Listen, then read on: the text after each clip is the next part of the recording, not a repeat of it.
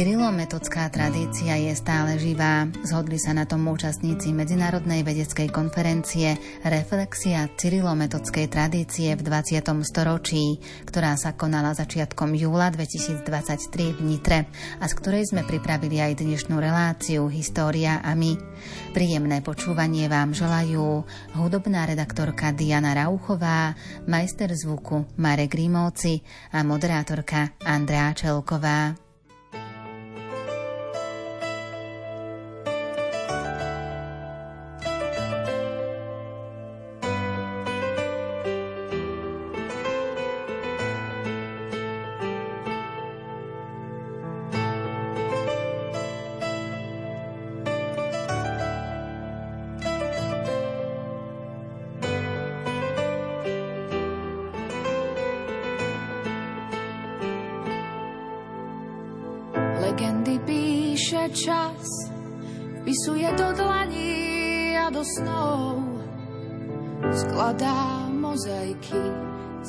Odvážnych mužov. Útnici víria prach, posolstvá premenu, keď sa mi ponúkajú nádej ľudu celému. Lebo slovo sa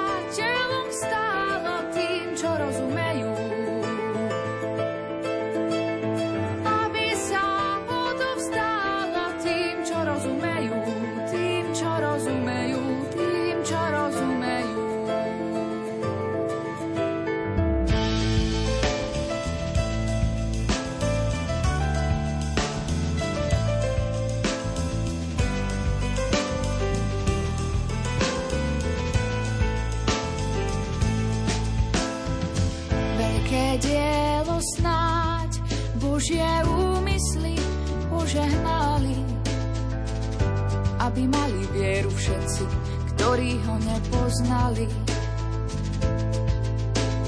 Zácne sú kroky poslov, ktorí prišli spásu zvestovať. Božie pozvania v slove písme darovať. Lebo slovo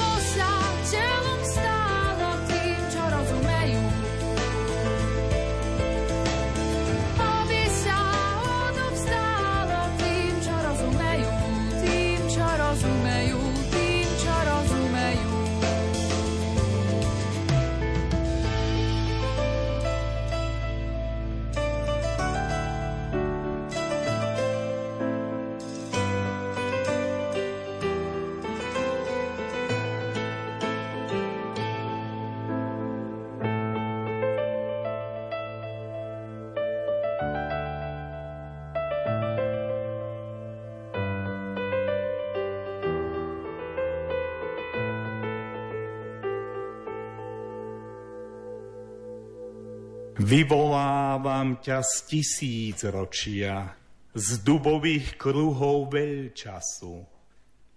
Skrútňavý, čo stále žije, pri Dunaji, Tise, Die a z veľkomoravskej symfónie zo slovienského Parnasu. Vrhol si slovo našim otcom, nie do hliny, lež do duše. Nechal si helas v starom smútku, nechal si mladosť Venuše. Dedí sa slnko ako gény, nadarmo sliedia lupiči. Márnosť je zatemňovať slnko a vodu lapať v riečici. Valia sa, valia vody rieky, valia sa vody Moravy. Čo kráľ povedal, voda vzala.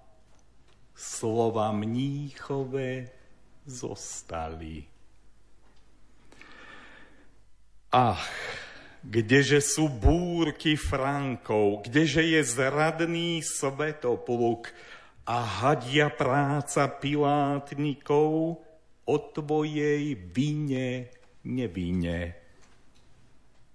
zaznieva slovo, prameň bytia, slovo človeka, slovo Boha, s kameňou na devíne. Hospody pomiluj, hospody pomiluj. A nazývame Boha Otcom v jazyku našej matery. Svedectvo dvoch kamenných tabúľ, na nich glagolské litery.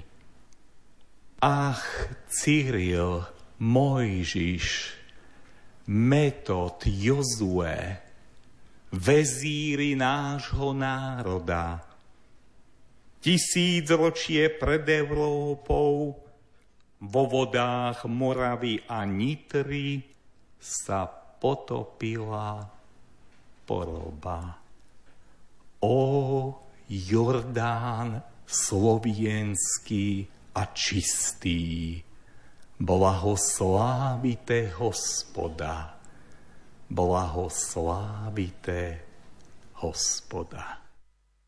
Slová básne Jozefa Tóta, vyvolávač, napísanú na počesť svätého Metoda pri príležitosti tisícstého výročia jeho umrtia, predniesol na úvod Medzinárodnej vedeckej konferencie docent Michal Hospodár. Zaznievali na nej poznatky najnovších výskumov misie svätých Cyrila a Metoda na našom území.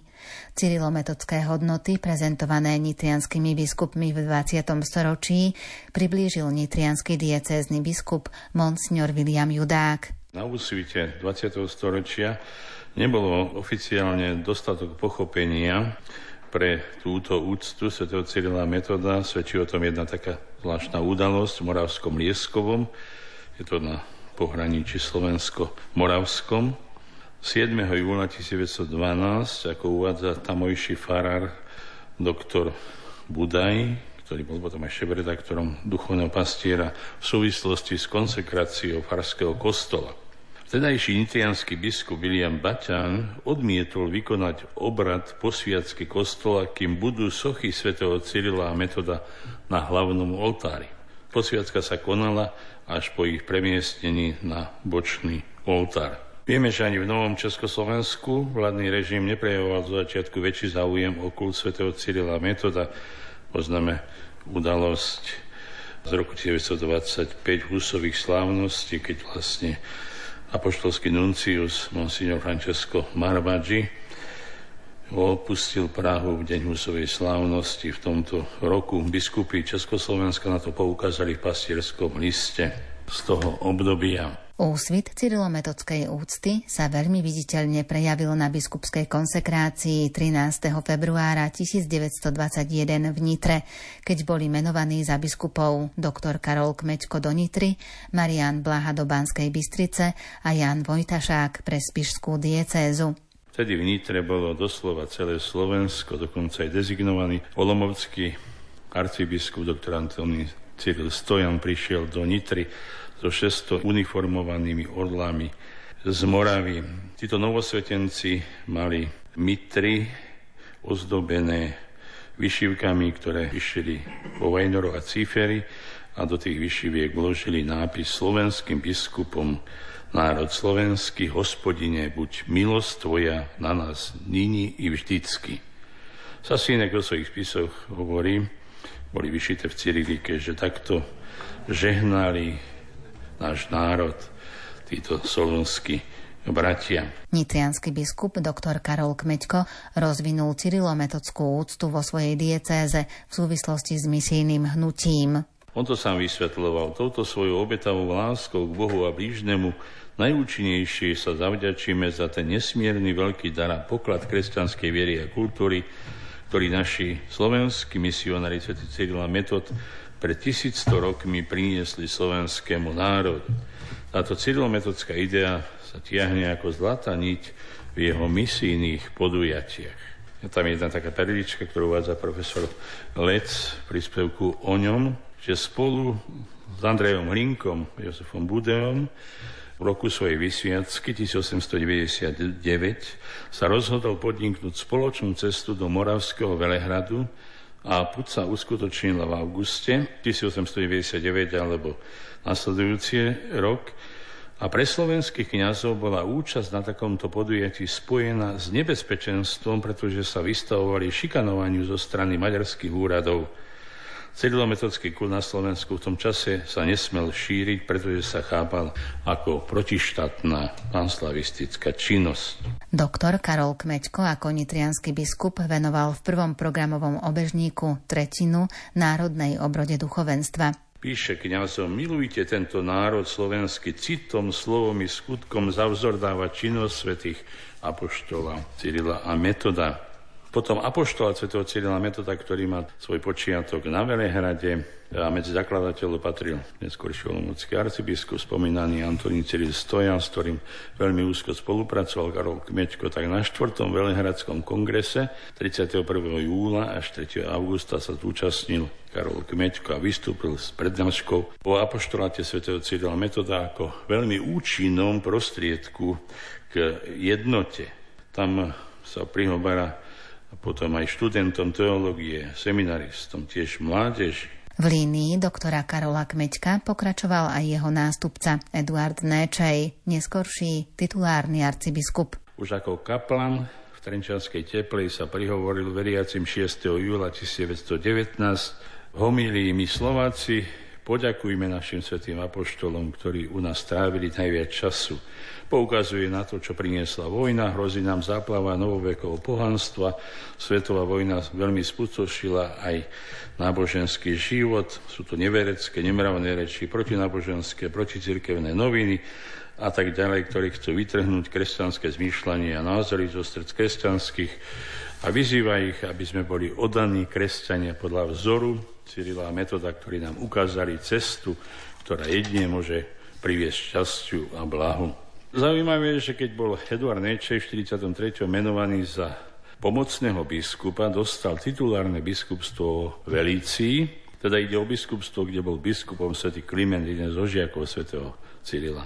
A metoda. On konsekroval kostol v Mlinarciach, tiež vo Veľkej Lehote, veľké kostoly, ktoré sa postavili počas vojny, tiež v Terchovej, požehnal zvony, ktoré nesú meno Sv. Cyrila Metoda tu v katedrále ktorá bola zbombardovaná počas druhej svetovej vojny a viete, že bol na zasadnutí druhého Vatikánskeho koncilu, teda zúčastnil sa aj požehnania Slovenského ústavu, dnes pápežského kolegia.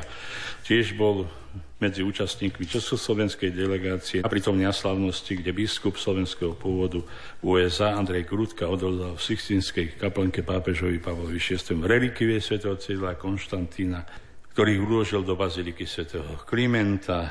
Ďalší nitrianský biskup Ján Pástor tiež šíril cyrilometodskú úctu. Už hodnosti kapitulného vikára vydal na začiatok roka viery k úcte svätého Cyrila pri príležitosti tisíceho výročia jeho smrti.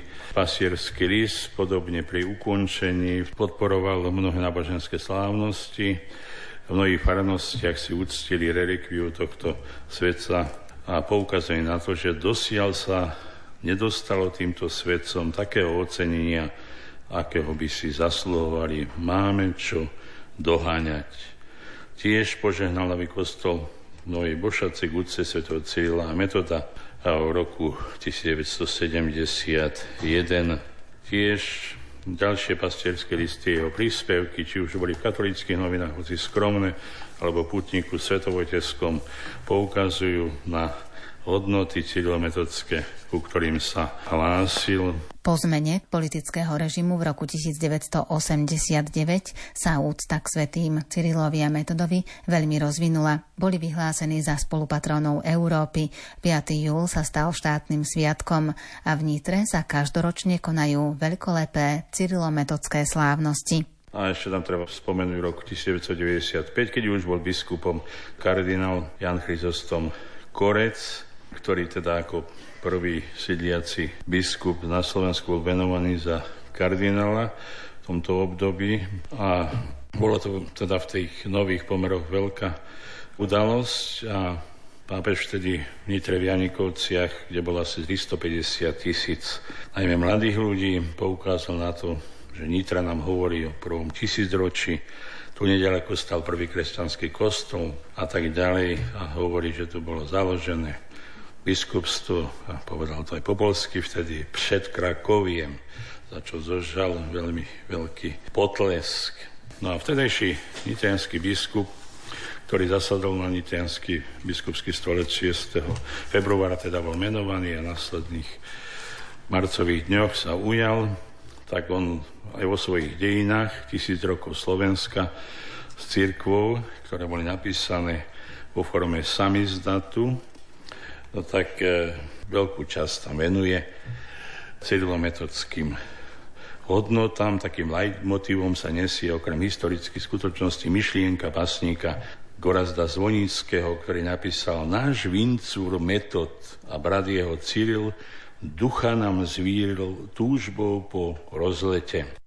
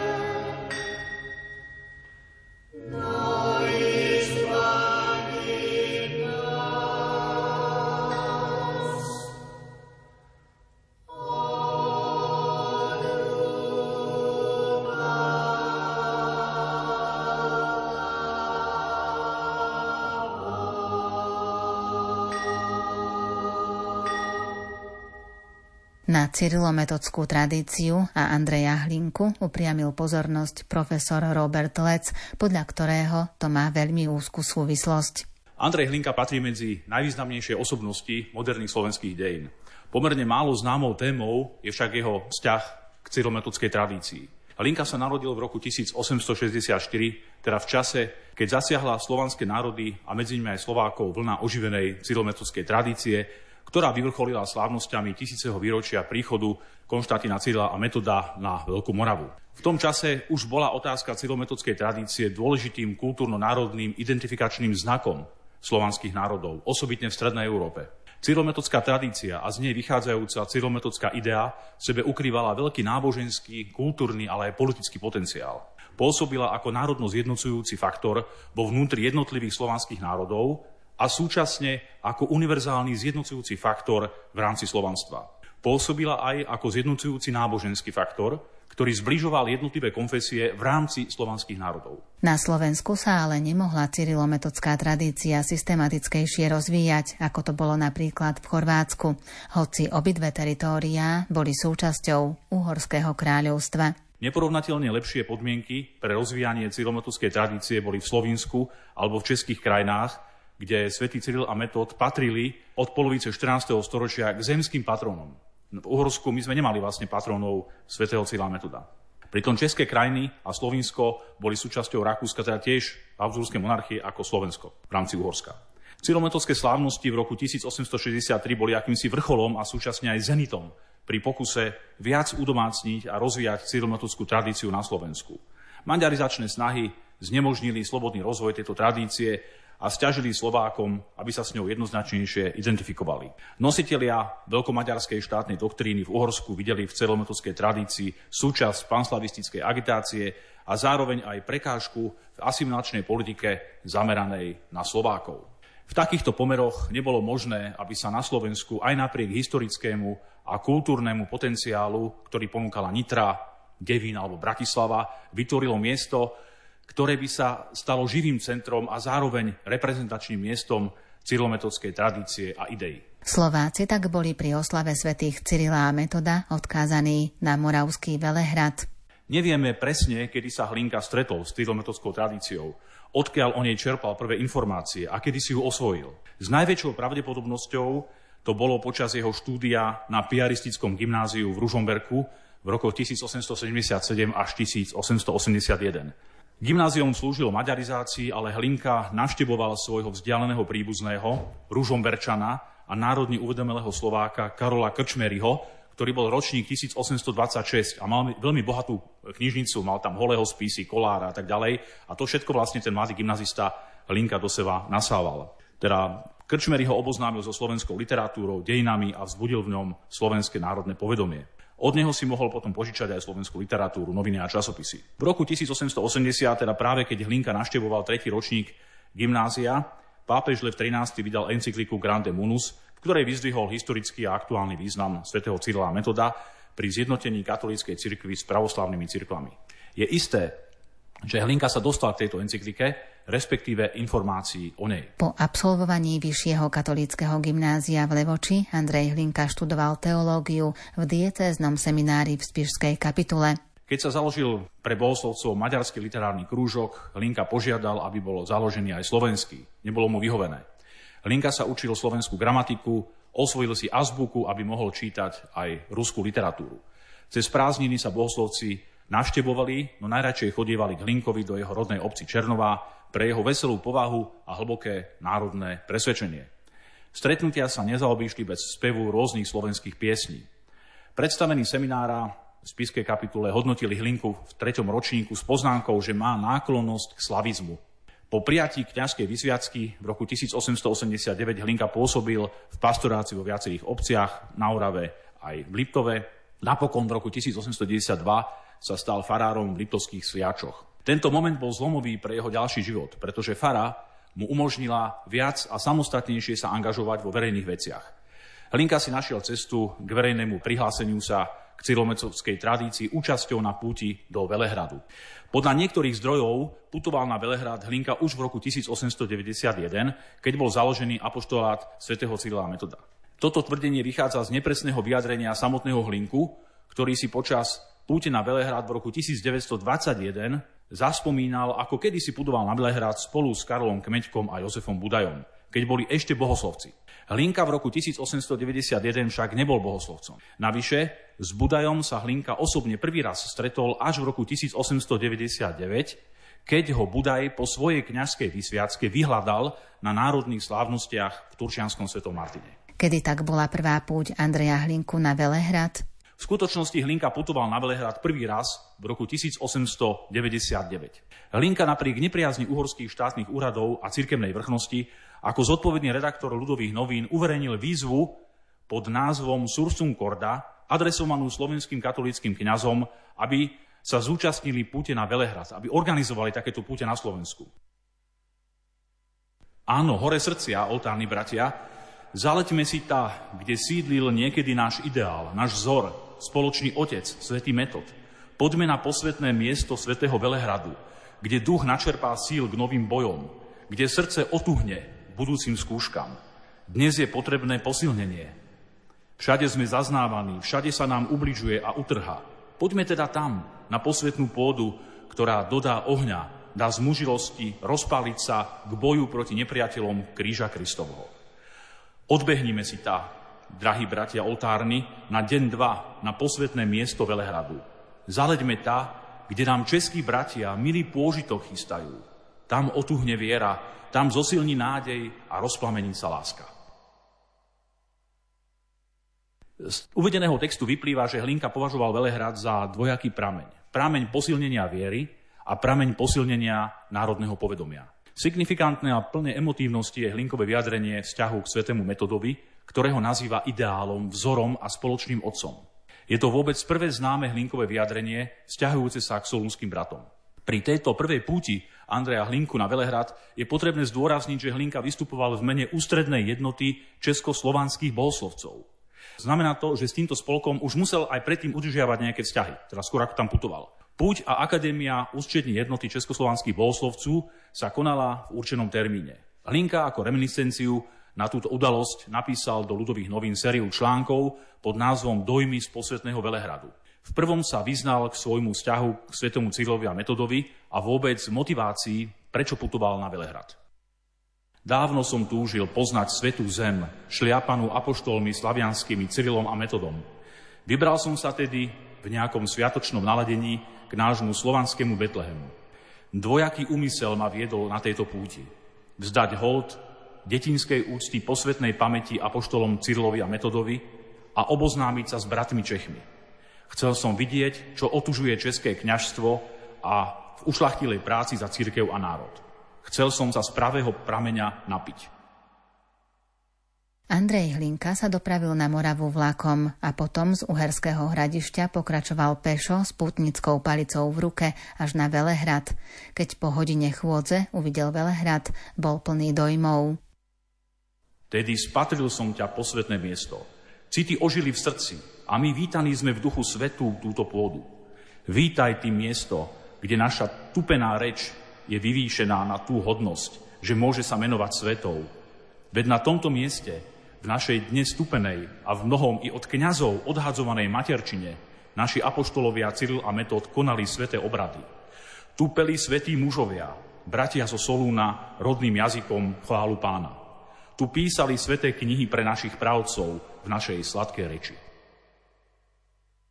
Andrej Hlinka sa dostal na Velehrad 1. augusta 1899 a zúčastnil sa aj prednášky v rámci valného zhromaždenia apoštolátu svätých Cyrila a Metoda.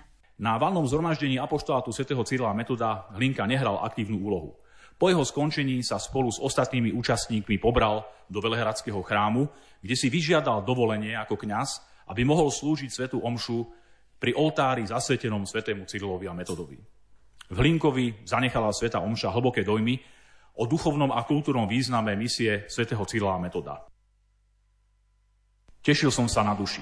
Keby aj nie, tu na tomto mieste môcť sa modliť za svoj ľud, takého šťastia sa mi sotva kedy viac dostane.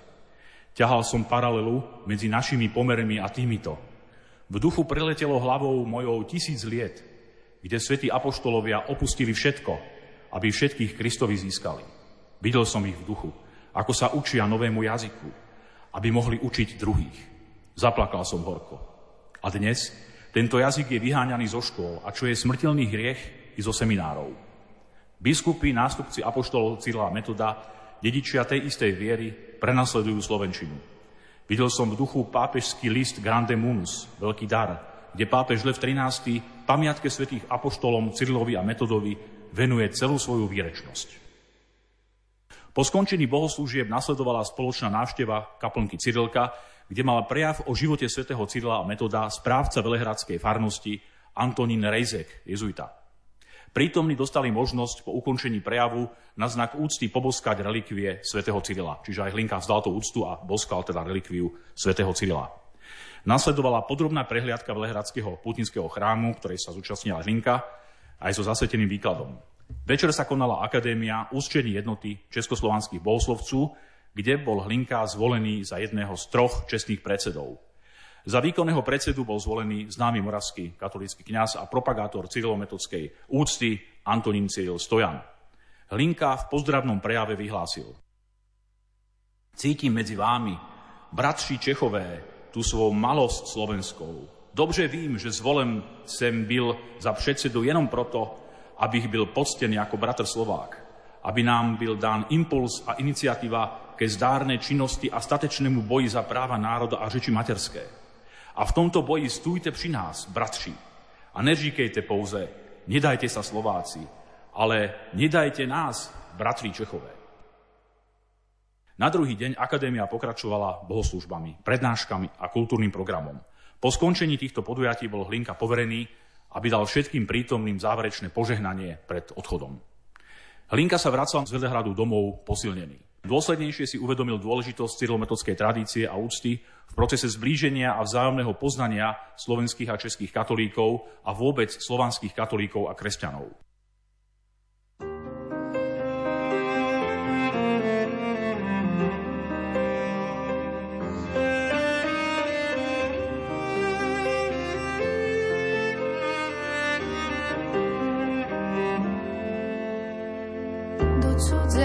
klesneme na neorané polia, kam nás to, pane, vedie tvoja vôľa, kam nás to vedú tvoje plány, ďaleká cesta a celkom sami. Do cudzej zeme, k cudzím ľuďom, medzi nimi kráčať proti všetkým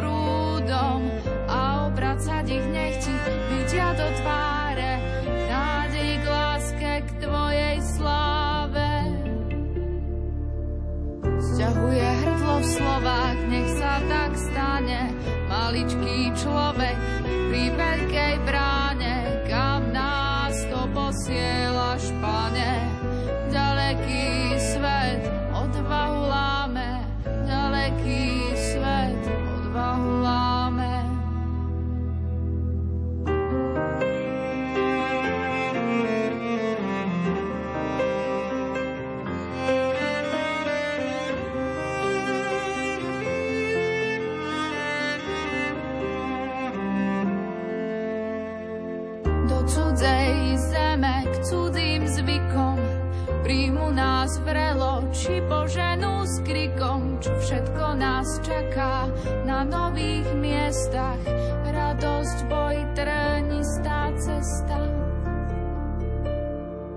Sťahuje hrdlo v slovách, nech sa tak stane.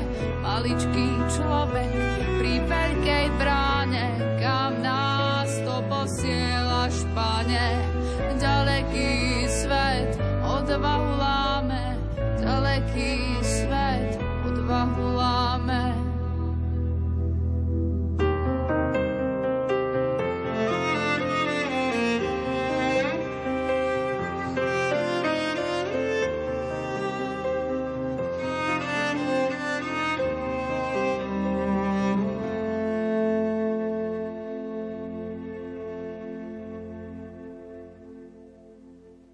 Svetých Cyrila a Metoda v duchovnej kultúre grécko-katolíkov na Slovensku v prvej polovici 20. storočia dal do pozornosti profesor Peter Žeňuch. Treba si uvedomiť jednu vec, že pre slovenské kultúrne dejiny je cyrilometodská tradícia špecifická práve z hľadiska inštitucionalizácie nitrianskej rímskokatolíckej tradície a identity.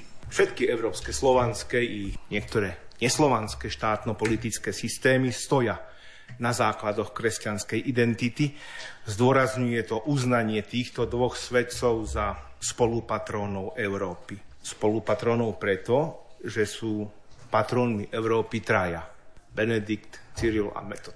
Na cyrilometodských základoch ako na východisku stoja najmä slovanské národy, ktoré ako svoj konfesionálny koncept prijať latinskú alebo byzantskú tradíciu. Obidva kultúrno-konfesionálne koncepty sa formovali v zhode s hodnotami európskeho centrizmu, ako na to upozorňuje profesorka Barlievová vo svojej najnovšej monografii, pričom zdôrazňuje dichotómnosť occidentálno-orientálnej európskej kresťanskej kultúry, ktorá sa dokonale odráža aj v dvojakosti slovanskej ekleziálnej tradície. Argumentácia niektorých súčasných historikov však sklzáva do zdôrazňovania exkluzívnosti jednej tradície pred tou druhou. Ekleziálna rozmanitosť slovanských kresťanských cirkví je podnes prirodzená a tradičná, pričom jazykovo-kultúrny charakter slovanských veriacich obidve tradície spájajú s najstarším literárnym a liturgickým jazykom. Jazyk nám nebol prinesený, my sme ho tu mali, ale priniesli nám formu písania kultivovaného kultúrneho jazyka. Nie, jazyk, my sme neboli nemí. Teda ide o staroslovienčinu. Pomenovanie staroslovienčina je terminus technicus. To neznamená, že ten jazyk sa tak volal. My sme ho tak nazvali ktorá umožnila etablovanie sa Slovanov v civilizačnom vývine Európy. Aj do kultúrno-identifikačného vývinu Slovákov zasiahla byzantská tradícia, ktorá sa presadila predovšetkým na začiatku veľkomoravského a cyrilometodského vývinu. Aj neskôr cyrilometodský odkaz zapôsobil ako dôležitý kultúrno-duchovný činiteľ, ktorý sa na Slovensku spája s ekonomicky motivovanou kolonizáciou na valašskom práve. Práve valašská kolonizácia, ktorej neoddeliteľnou súčasťou sa stali aj Slováci, revitalizovala byzantsko-slovanská liturgická tradícia, totiž ten celý priestor, v ktorom poznáme dnes tzv. uniátov, alebo lepšie povedané, neviem či lepšie alebo horšie, grécko-katolíkov, je vlastne priestor osídlený na základe valaskej kolonizácie z veľkej časti. A odtiaľ to možno hľadať aj korene tejto revitalizácie toho starodávneho slovanského, kresťanského, ale aj obradového horizontu. Pokračovateľmi tejto kultúrnej tradície sú dnes na Slovensku práve už grécko-katolíci, ktorí svoju cyrilometodskú identitu vidia v liturgickej cirkevnej slovančine, bohoslužobných obradoch a v jurisdikčnej jednote s rímskou cirkvou. Svojho starobilého cyrilometodského kresťanského základu sa však nevzdali ani Slováci katolíci, ktorí, hoci patrili do uhorskej rímskej cirkvy, ktorá postupne forsírovala svetoštefánsku tradíciu. O cyrilometodskom povedomí svedčia však napríklad latinské misály, bratislavský a spisky zo 14. storočia, bratislavský antifonár z 15. storočia, v ktorých sú zachované latinské liturgické texty k úcte svätého Cyrila a Metoda oživenie cyrilometodskej duchovnej tradície treba vidieť aj v spojení s duchovnou piesňou, teda s kancionálovou tvorbou a kantusom katolíci z roku 1655 a 1700. S obranou slovanského kresťanstva v Uhorsku sa spája aj latinský spis jezuitu Samuela Timona obraz dávneho Uhorska z roku 1733, v ktorom sa grécko-slovanská tradícia v Uhorsku vníma nielen ako cyrilometodská, ale zároveň predstavuje aj kultúrno-identifikačné východisko pre uhorské kresťanstvo. Na túto kultúrno-identifikačnú zložku identity nadviazal pri predstavovaní dejín grécko-katolíckej cirkvy, Mukačevskej cirkvy, Michal Bradač v roku 1790 vo svojom cyrilskom rukopisnom kompendiu, teda učiteľskej alebo didaktickej pomocke pre budúcich kňazov s názvom Epitom Histórii cerkovnia. V ňom využil práve Timonové výklady o starobilosti slovanskej cirkvi na strednom Dunaji ako synergickej zložke kresťanského Uhorska. Práve v Bradačovej historiografickej práci možno vidieť azda aj pôvod pre ľudové povedomie o tom, že liturgia v živom ľudovom variante cirkevnoslovanského jazyka a jednota s rímským apoštolským stolcom predstavuje hlavnú kultúrnu, obradovú a ideovú platformu grécko-katolíckej cirkvi, ako to spomína aj tu prítomný otec hospodár. Slovenský kultúrno-konfesionálny vývin ovplyvňoval však aj zápas o literárnu a kodifikovanú podobu slovenčiny ako národno-identifikačného a zjednocujúceho atribútu Slovákov.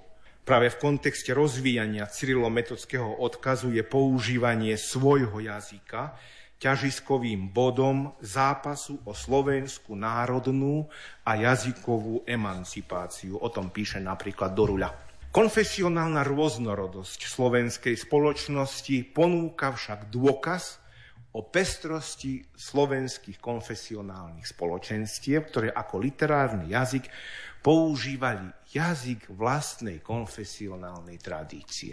V dejinách slovenskej kultúry možno identifikovať rozmanité konfesionálne smerovania. k jednote literárneho jazyka, napríklad v podobe kamaldulskej slovenčiny, známej v súvislosti s prekladom kamaldulskej Biblie v polovičke 18.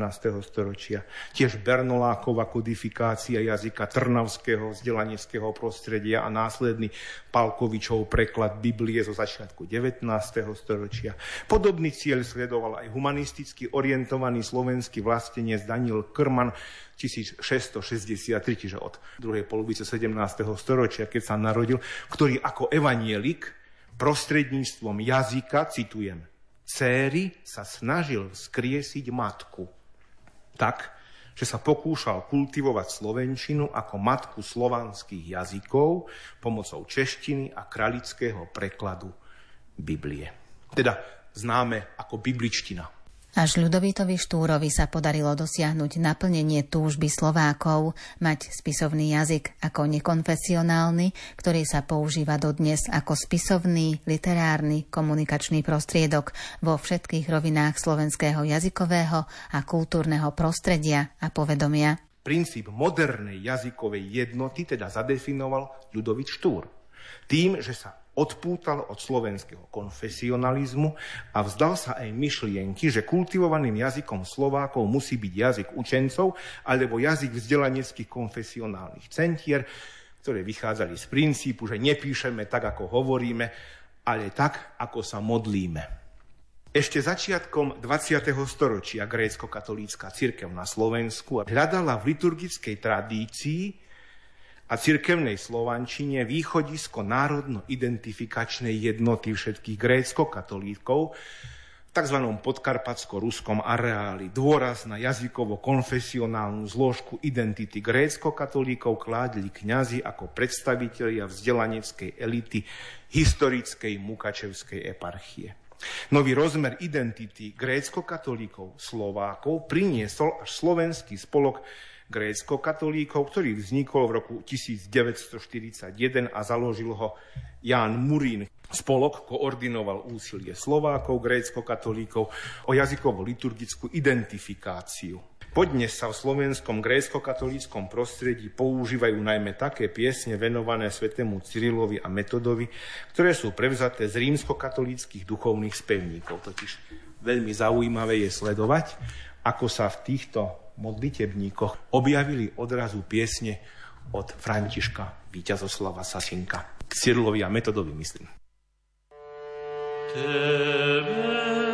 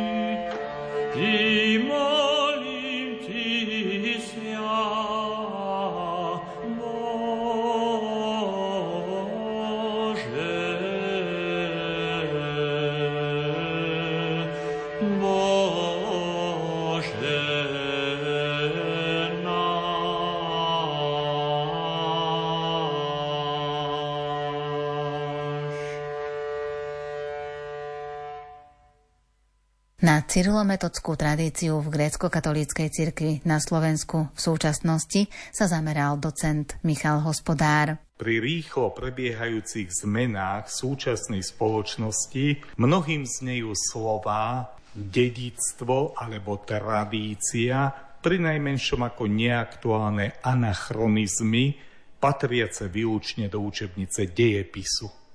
Čo my máme s tradíciou, keď potrebujeme dnes zarobiť a, a zajtra, čo bude aká elektrika, čo tam tisícročná tradícia. Málo kto sa dnes hĺbšie zamýšľa nad duchovnými tradíciami, z ktorých vyrástol náš náboženský, národný a kultúrny život – No a teraz hovoríme o cyrilometockej tradícii, ktorá tvorí jeden z mravných a kultúrnych pilierov nášho života. Takže tradícia. Necháme biblický pojem tradícia, sveté písmo a tradícia sú dva pramene poznania Boha. To je jedna konotácia toho pojmu. Druhá by bola, že postupom času sa v katolíckej cirkvi vytvárali miestne tradície ako inkulturované prejavy prijatia zjavených pravd viery. No tak máme potom tradície podľa veľkých apoštolských centier kresťanstva, ako je Jeruzalem, jeruzalemská tradícia, Rím, rímska tradícia, neskôr Byzantská v Byzancii a tak ďalej, Konštantinopolská. V tomto zmysle Pápež Ján Pavol II definuje tradíciu takto. Tradícia sa skladá z historického a kultúrneho bohatstva každej církvy, ktoré sa v nej utváralo na základe svedectva mučeníkov, otcov a svedcov, ako aj zo živej viery všetkých kresťanov počas stáročia až po dnešok. Ďalším možným významným odtieňom slova tradícia je samotný proces odovzdávania tejto tradície. S pojmom tradícia úzko súvisí aj pojem spiritualita alebo duchovnosť. V podstate ide o to, ako vnímame pôsobenie Svetého Ducha a ako on vplýva na náš život, ako formuje. Spiritualita je vlastne spôsob, formovania a života v duchu svetom.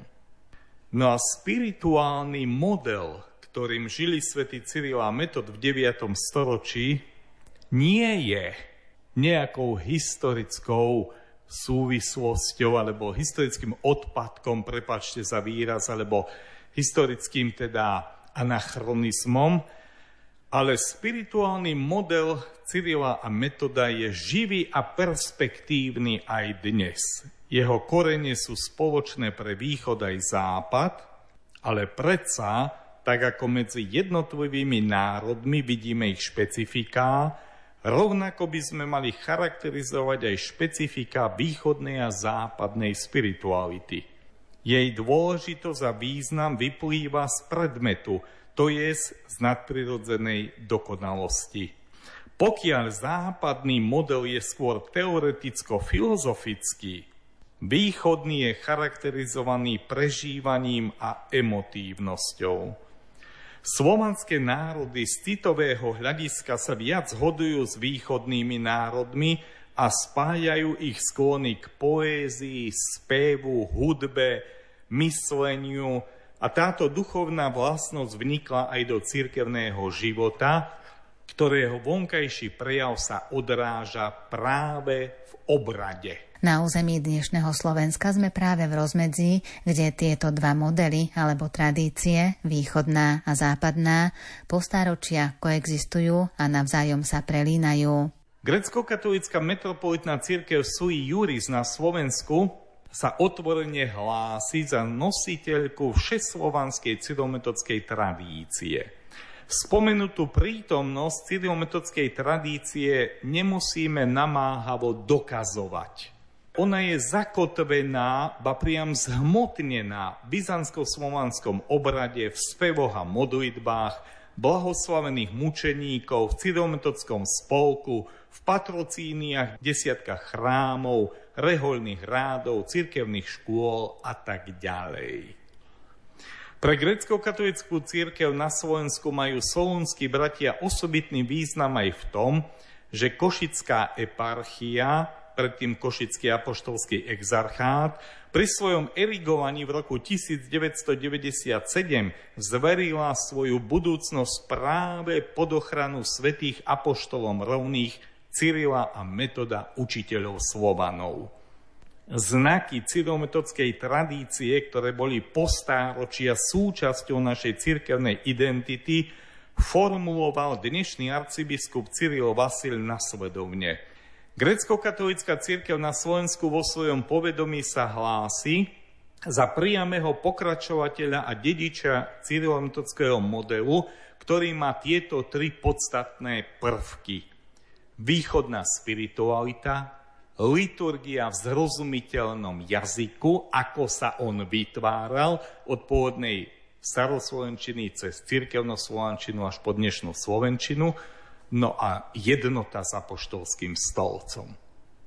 Všetky tri znaky má grécko-katolická církev. Východná spiritualita, zrozumiteľný jazyk a jednota s apoštolským stolcom.